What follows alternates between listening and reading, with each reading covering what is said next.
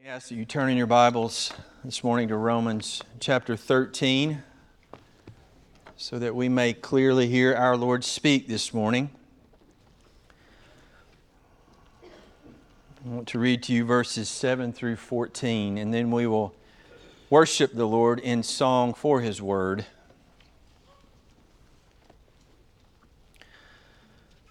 Romans chapter 13, again beginning in verse 7 down through verse 14. And let me remind you again that this is the word of our Lord. Render to all what is due them tax to whom tax is due, custom to whom custom, fear to whom fear, honor to whom honor. Owe nothing to anyone except to love one another. For he who loves his neighbor has fulfilled the law. For this you shall not commit adultery, you shall not murder, you shall not steal, you shall not covet. And if there's any other commandment, it is summed up in this saying You shall love your neighbor as yourself. Love does no wrong to a neighbor. Therefore, love is the very fulfillment of the law. Do this, knowing the time that it is already the hour for you to awaken from your sleep. For now, salvation is nearer to us than when we believed. The night is almost gone, and the day is near. Therefore, let us lay aside the deeds of darkness and put on the armor of light.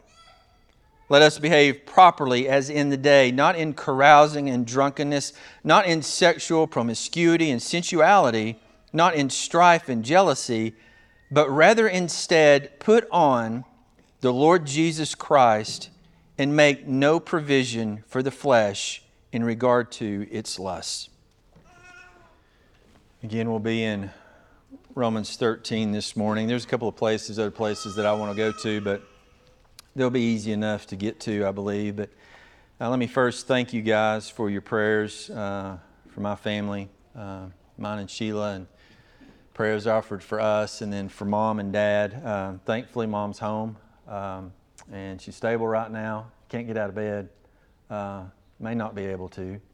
Uh, but we're hopeful for that. But uh, right now, we're just thankful uh, that we can have conversations with her and, and she understands, knows who we are, knows what's going on, and uh, able to tell my mom or tell my mom last night that I love her, and she said, "I love you too, son." And you know, what's that worth?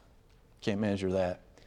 And so I just thank you for praying, and, and I, I believe the Lord answered your prayers, and uh, we're getting to have some conversation in these days, and that, that's all I want, just to be able to have a conversation. Very thankful for that. But I do want to turn our hearts this morning uh, toward the Word of our Lord. Uh, that's where we draw our encouragement from, that's where we draw life from, His Word. And I want to remind you of some truths, something that you already know, because we're going to talk about love. But unless the Lord uh, leads me differently than the way that I feel uh, or the way I felt the past couple of weeks, I'm going to set Romans aside for a few Sundays. I think the next three to get us to Christmas, and then I'll pick it back up the first of the year. So I want to show you the rest of 13 in way of an outline just so you can take some notes. I trust you're studying chapter 12 and chapter 13.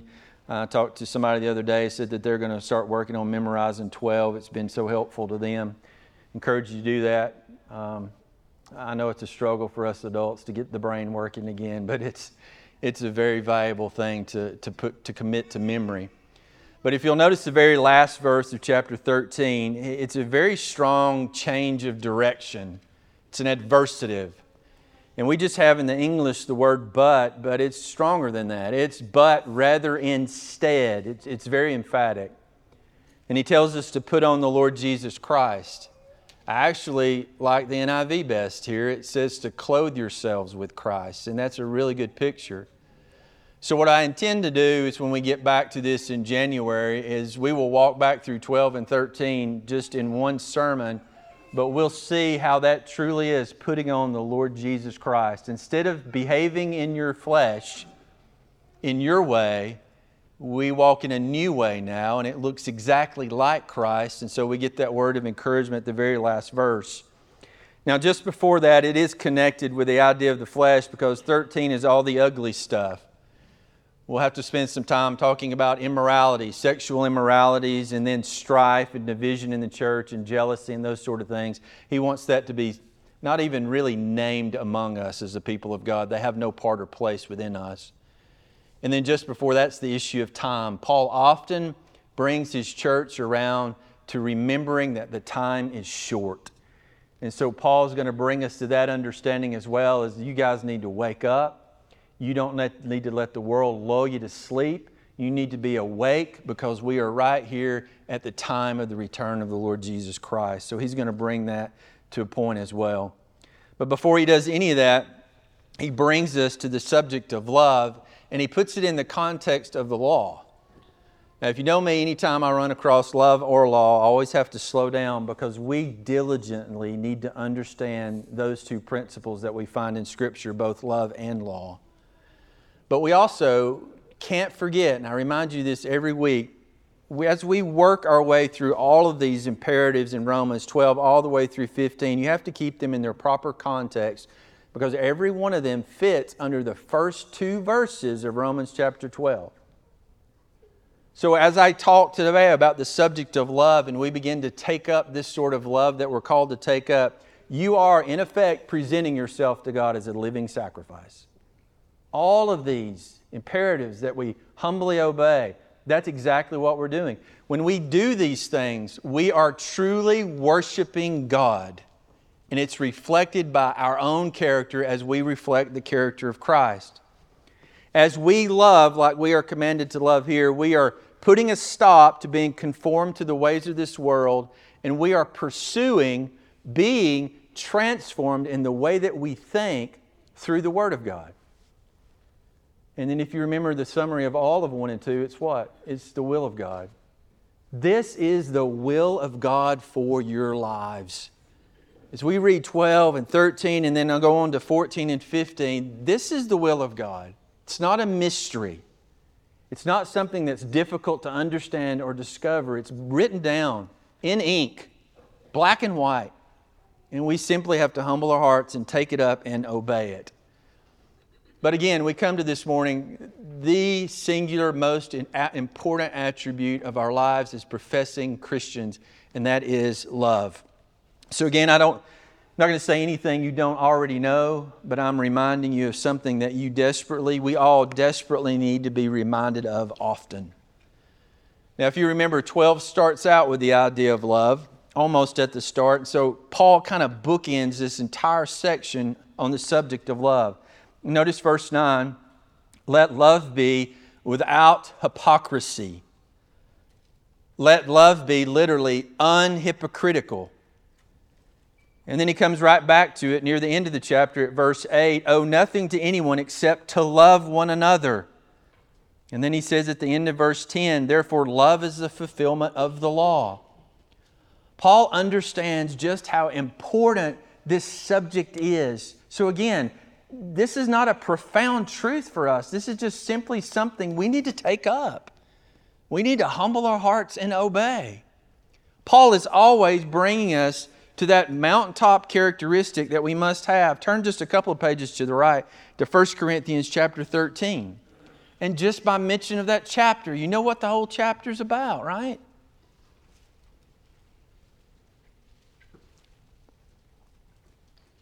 1 Corinthians chapter 13, that's where we find, right, that love is patient and love is kind. But look at the very last verse of chapter 13. But now faith, hope, and love abide these three. But the greatest of these is what? Love. The greatest. You hear that? Don't miss that. Lord willing, I'll talk about faith and hope and love in the next three Sundays, but you do understand which of these is the greatest of the three that remain. And that is love. This is profoundly important. One more place. Now go to the right and run with me to the Gospel of John, chapter 13. And I trust some of you know exactly the passage that I'm going to read. John chapter 13, and I'll begin in verse 34, but understand the context or the background of what's taking place here. These are our Lord's last words to his disciples before he goes to Calvary. You think about last words. And probably many of us in here have shared last words with a loved one. You wanted to get it right. You wanted to say all that was on your heart. You didn't want to leave anything undone. You wanted to express the fullness of your love in every word, lest those be your very last ones, right? So, on that very night, when he sits with his disciples during the Last Supper, notice what he says in verse 34 and 35. A new commandment I give to you that you love one another, even as I have loved you, that you also love one another by this. What is this? By your love. All men are going to know something about you. What are they going to know? By this, all men will know that you are my disciples if you have love for one another.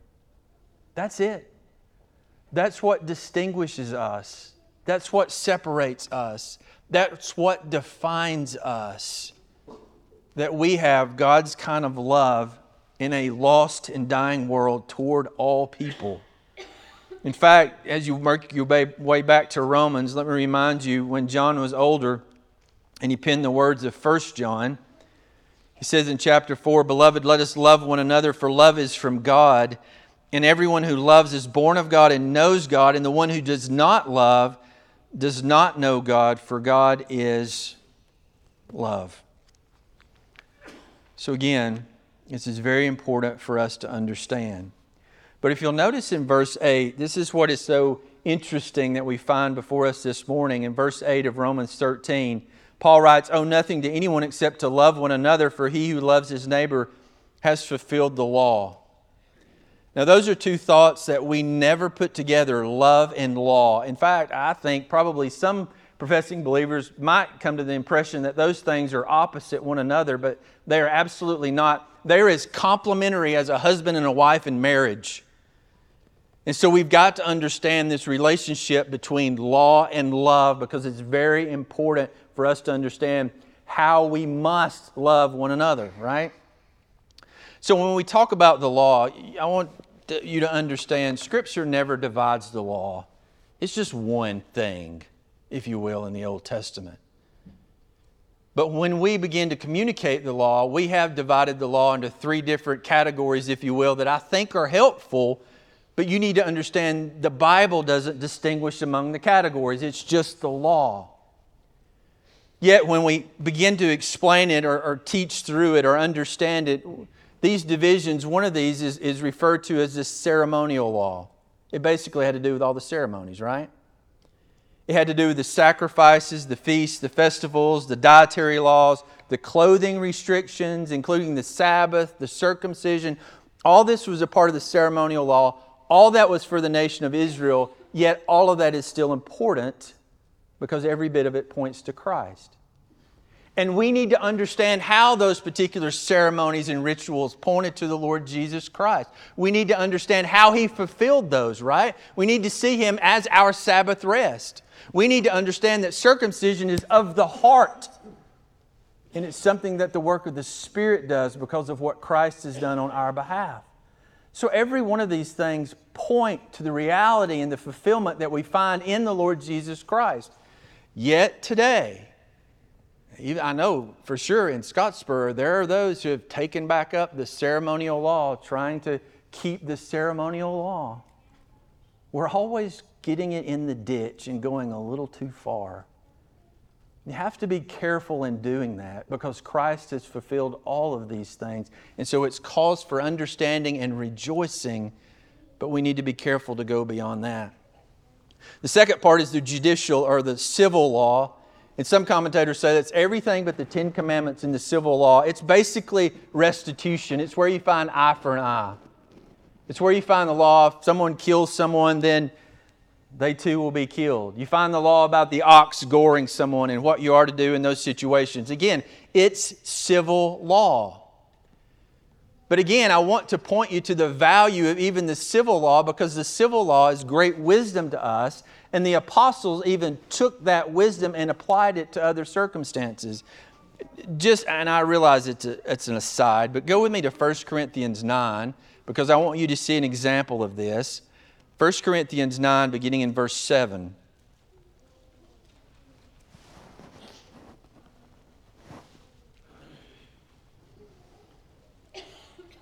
And really, what I'm trying to do is to build an argument that you understand the importance that the law plays in our life even now. 1 Corinthians 9, notice with me verse 7. He asks a couple of questions. Who at any time serves as a soldier at his own expense? Who plants a vineyard and does not eat the fruit of it? Or who tends a flock and does not use the milk from the flock?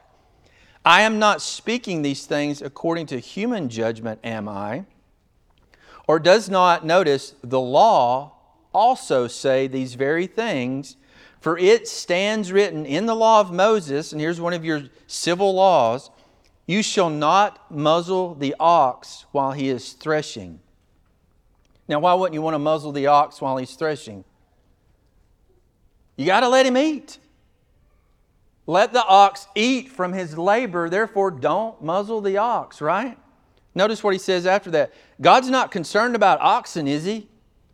No, that's not what he's really doing. Look at verse 10. Or is he speaking altogether for our sake? Yes, it's for our sake it was written, because the plowman ought to plow in hope, and the thresher to thresh in hope, in the sharing of the crops. So you see, we don't set aside the law the law is not bad. The law is good. There's wisdom found in the law if we will apply ourselves to understanding it. But the third category is the most important category as far as these divisions go, and that's the moral law.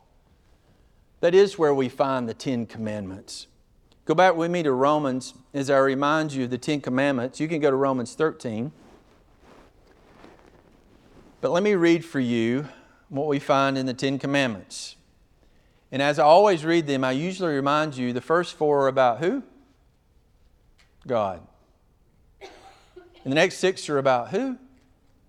Our neighbors. There's reason for that. Number one, you shall have no other gods before me.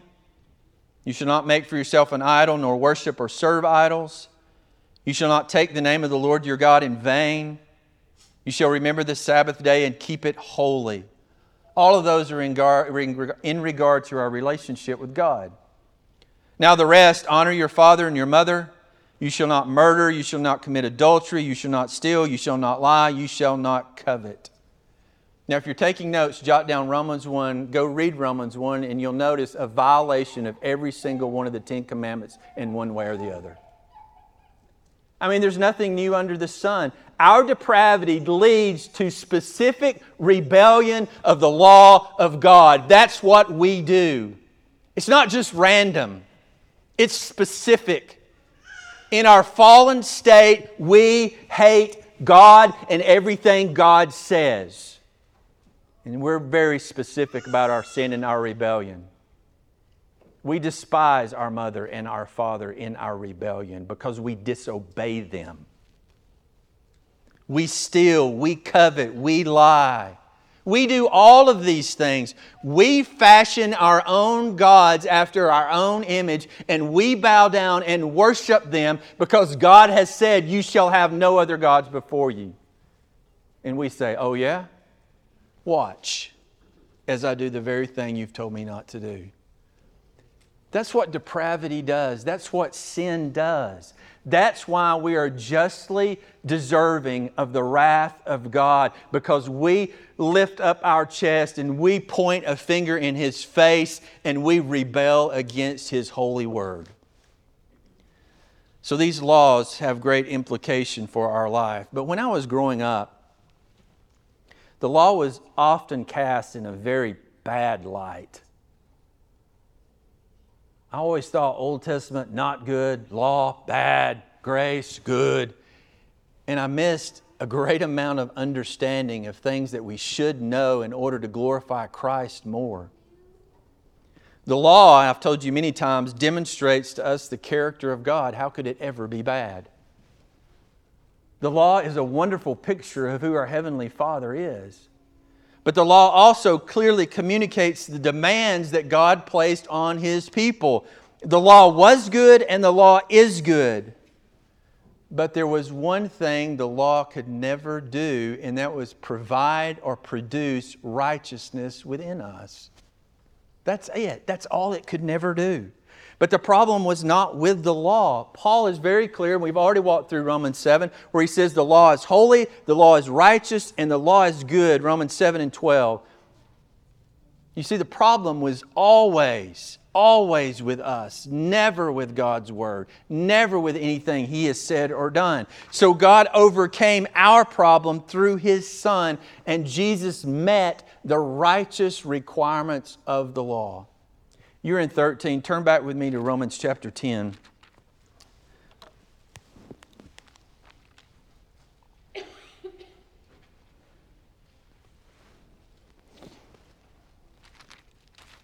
Actually, you know what?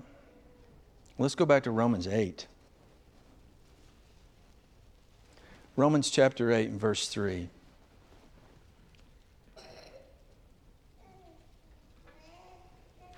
Notice what Paul writes there in Romans 8 and verse 3 For what the law could not do, weak as it was through the flesh, notice what weakened it, our flesh. God did, sending his own Son in the likeness of sinful flesh as an offering for sin. He condemned sin in the flesh so that, notice, the requirement of the law might be fulfilled in us. Man, this is the greatest news of the gospel. The one thing that was required of us, we couldn't produce, we couldn't buy, we couldn't perform. And yet, God did it on our behalf by sending His Son. He met the righteous demand of the law on our behalf, and His righteousness is imputed to us through faith and faith alone. And yet, what does everybody under the sun say if you ask them why they know they're going to heaven? And they say, Because I'm a good person. You, still don't understand. You haven't a clue of what Christ has done for us. But, but it begins with not having a clue of what God requires of us. God requires something of us that is absolutely alien to us. It is foreign to us. There is no righteousness within us or about us. We can't climb up and take hold of it, nor can we plumb the depths and discover it. There is no righteousness that is made available apart from what God has given us through His Son, the Lord Jesus Christ. And we obtain that through faith and faith alone. What is required is given to us by His mercy and His grace through trusting in the work of the Lord Jesus Christ. But I want you to notice, and I brought you here, I want you to notice what it does say in these, in these verses, in verse 4. The righteous requirement of the law might be fulfilled in us, but I also want you to notice what it doesn't say. Obedience to the law is no longer an issue. It doesn't say that. And many Christians believe that to be the case. The law is of no consequence to me whatsoever now. Obedience is a non issue for me. I trust in the blood. We do trust in the blood for righteousness. But we also value the law. We love the law. We keep the law because, again, what does the law reflect? The law reflects the character of God. And if we're going to bear the fruit of the character of God, if we're going to walk in the ways of Christ, it is described for us in the very law of God. We don't have to guess what Jesus would do. You don't need it on the bracelet. You just simply needed to read it from the pages of Scripture. We know what He would do. It's been written down for us. And so we simply have to read it, repent, because that's not the way of any of us, especially when it comes to the subject of love. And we simply have to put on the Lord Jesus Christ, take up His ways, and allow Him to shape us into His very image, which, by the way, is the work of the Holy Spirit. Love and law go together. It was never meant to be separated. Let me show you this in one other place. Go with me to Mark chapter 12. I think this will be the last little place we go to. And we'll see the moment that Jesus tied the two together.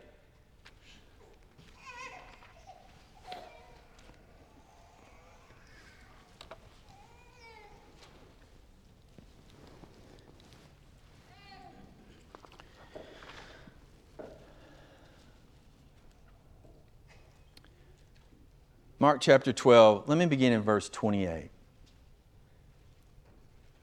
Again, very familiar territory, but I want you to notice what the Lord does with love and law. One of the scribes came and heard them arguing, and recognizing that he, Jesus, had answered them well, asked him, What commandment is the foremost or the greatest of all? Out of all the law, I want you to tell me what's the top. What's the most important thing? Jesus answered in verse 29 The foremost is, Hear, O Israel, the Lord our God is one, and you shall love the Lord your God with all your heart, with all your soul, with all your mind, and with all your strength. And the second is this You shall love your neighbor as yourself. There is no other commandment greater than these love God, love your neighbor. Jesus said, You want to know about the law? I'll tell you about the law. Love God, love your neighbor. Now, let me, again, somewhat of a side, read a little further, explain one more thing, and then we'll go back to Romans. Notice what he says in verse 32. The scribe said to Jesus, You're right. You have truly stated that He is one and that there is no one else besides Him, and to love Him with all the heart, with all the understanding, with all the strength, and to love one neighbor as yourself is much more than all burnt offerings and sacrifices. And then notice what Jesus says. When Jesus saw that he had answered intelligently, He said to him, You're not far from the kingdom of God. Do you know what it'll be like in the kingdom of God? If you could pick one word to understand what it's going to be like in the kingdom of heaven, it would be the word love. Because we are finally and fully going to love God with all our heart, our soul, our mind, and our strength. We are going to know that and experience that, and that will be the type of love that we finally have for God. But that's not all. Because we are finally and fully going to love our neighbor as ourselves. We are in pursuit of that today, but we will not know that or attain that fully until we get into the kingdom of God. But isn't that going to be a glorious day? The kingdom of heaven is going to be absolutely defined by love. Unfailing, unbound, marvelous love everywhere you go and everywhere you look. But nonetheless, as you go back to Romans 13, Jesus has said, Yeah, I can sum up the law for you. It's not that hard. I can take you all the way to the couple of things or couple of lines that define the whole of the entire Old Testament law love God and love your neighbor. So, what Paul is doing here in Romans 12, or rather in, in Romans 13, he's really exegeting the thoughts of Jesus Actually, it's all the way through 12 and 13. And so, what he does, he begins with, over in verse 9, let love be without hypocrisy. He starts giving us the very nature of this love that we are called to have. And I told you when we walked through that, the very first element or characteristic of this love is it despises what is evil and it clings to what is good. And all of chapter 12 is nothing more than a helping you understand of what does this love look like that I'm called to have. And I think that's been the struggle for us all as we walk through this. It's been challenging to walk through these passages, but at the same time, it ought to be encouraging because we understand what our love will look like one day but it also gives us a goal for today as we pursue this type of unhypocritical love. So Paul's like, okay, you know you're supposed to do this, so let me help you understand the nature of it. And then when he gets over into chapter 13, verse 7, he explains the necessity of it. Look at Romans 13, verse 7. In verse 8, he says, Render to all what is due them, tax to whom tax is due, custom to whom custom, fear to whom fear, honor to whom honor. Owe nothing to anyone except love. In other words, he says, You got some debts. And you have debts based on authority. I've created authority in your societies and in your countries and in your worlds. I've created authority, positions of authority. And in those positions, there's honor that is due them, and you need to honor them. It's the way I created it, and you will glorify me and obey me by honoring those in positions of authority. And if fear, or like respect, I would translate that, is due them, you respect them. Our culture has completely forgotten that. We will rip and rail over anybody. But if we're going to be faithful, we'll realize that God has put those particular people in those positions, and if He has, then respect is due them. And He's like, pay what you owe. And if it's taxes, pay what you owe. But then He says in verse 8, there's something that you'll never be able to pay back. You have a debt that you'll never make good on, and that debt is the debt of love that you owe everyone. And you're like, why can I never pay that one back? Because of the great love that you and I have received, we could never pay that back. While we were still yet sinners, right? Christ died for us. What a demonstration of love. While we were rebelling, while we were sitting in Romans chapter 1, Christ demonstrated his love for us and gave his son in exchange for us. Therefore, you'll never get out of debt in regard to the love that you owe one another. But then the last thing, if you'll notice in the last part of that verse, or the last part of verse 8 and 10, he says, For he who loves his neighbor has fulfilled the law. And then again, down in verse 10, he says it again Love does no wrong to a neighbor, therefore, love is the fulfillment of the law. And there we find the relationship between love and law. And so I can faithfully say, Christian, keep the law through loving God and loving your neighbor. Now, hopefully, we've walked through it enough that everyone knows how to love God. It's communicated into the Old Testament, it's communicated in the New Testament it's communicated by the Lord Jesus Christ Himself. The Lord says in John 14 and 21 He who has my commandments and keeps them is the one who loves me. If y'all with us on Wednesday night, we started walking through the book of Jeremiah. And one of the accusations that the Lord makes against his people is this Why do you hate my word? And that's a difficult thing I told him on Wednesday night for me to talk about. Because what he's saying is when you reject my word, when you disobey my word, when you rebel against my word, you're communicating to me that you hate my word. And that's a difficult thing to swallow. But that's how the Lord communicates or helps us understand how we express love to Him. Everyone wants to turn that into an emotion, but it's an action. God says, You express love toward me when you humble your heart, repent, and obey me. When you keep my word, you love me. That's clear to me. So we know how to love God, but what Paul wants to specifically take up is how we love our neighbor. Notice verse 9. This is the struggle that he wants to communicate to the church at Rome. You shall not commit adultery. You shall not murder. You shall not steal. You shall not covet. And if there's any other commandment, it is summed up in this saying, You shall love your neighbor as yourself. That's painfully obvious when you look at these things. Love would never consider doing these things to its neighbor. That's love. You know, what's going around in the church today, what some teach in the church today, is you, you, you can't love others until you love yourself. It's absolutely silly. Absolutely a wrong teaching. If you will turn your attention away from yourself and toward your neighbor, then you'll really know love. Because that's exactly what our Lord did.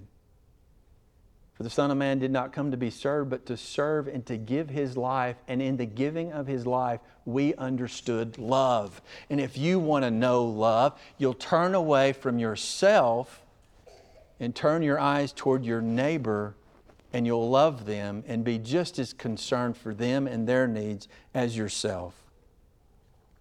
Notice verse 10 Love does no wrong to a neighbor, therefore, love is the very fulfillment of the law. You know, we just walked through this idea of no wrong. But you really express love toward your neighbor when they've done you wrong. You understand that? Hey, don't just see the negative. Love is when I don't knock their head off. No, that's not it.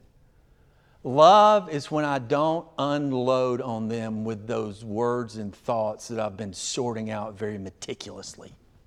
No, that's not it. Love is when all that stuff is thrown toward you and you don't react and you don't respond with anything other than love. You're like, why do we have to do that? That's what Christ did. It's exactly what he did. Remember those shouts of him while he was hanging on that tree? If you really are the Son of God, save yourself. That's depravity at its finest. That's being a human being in the flesh. And so when he tells us that does no wrong, we need to understand it does not respond when wrong, it continues to love. Let me take you all the way back to the first thought, and then I, I want to share a personal testimony about these things, and, and we'll be dismissed. Everything that we've mentioned here has a basis.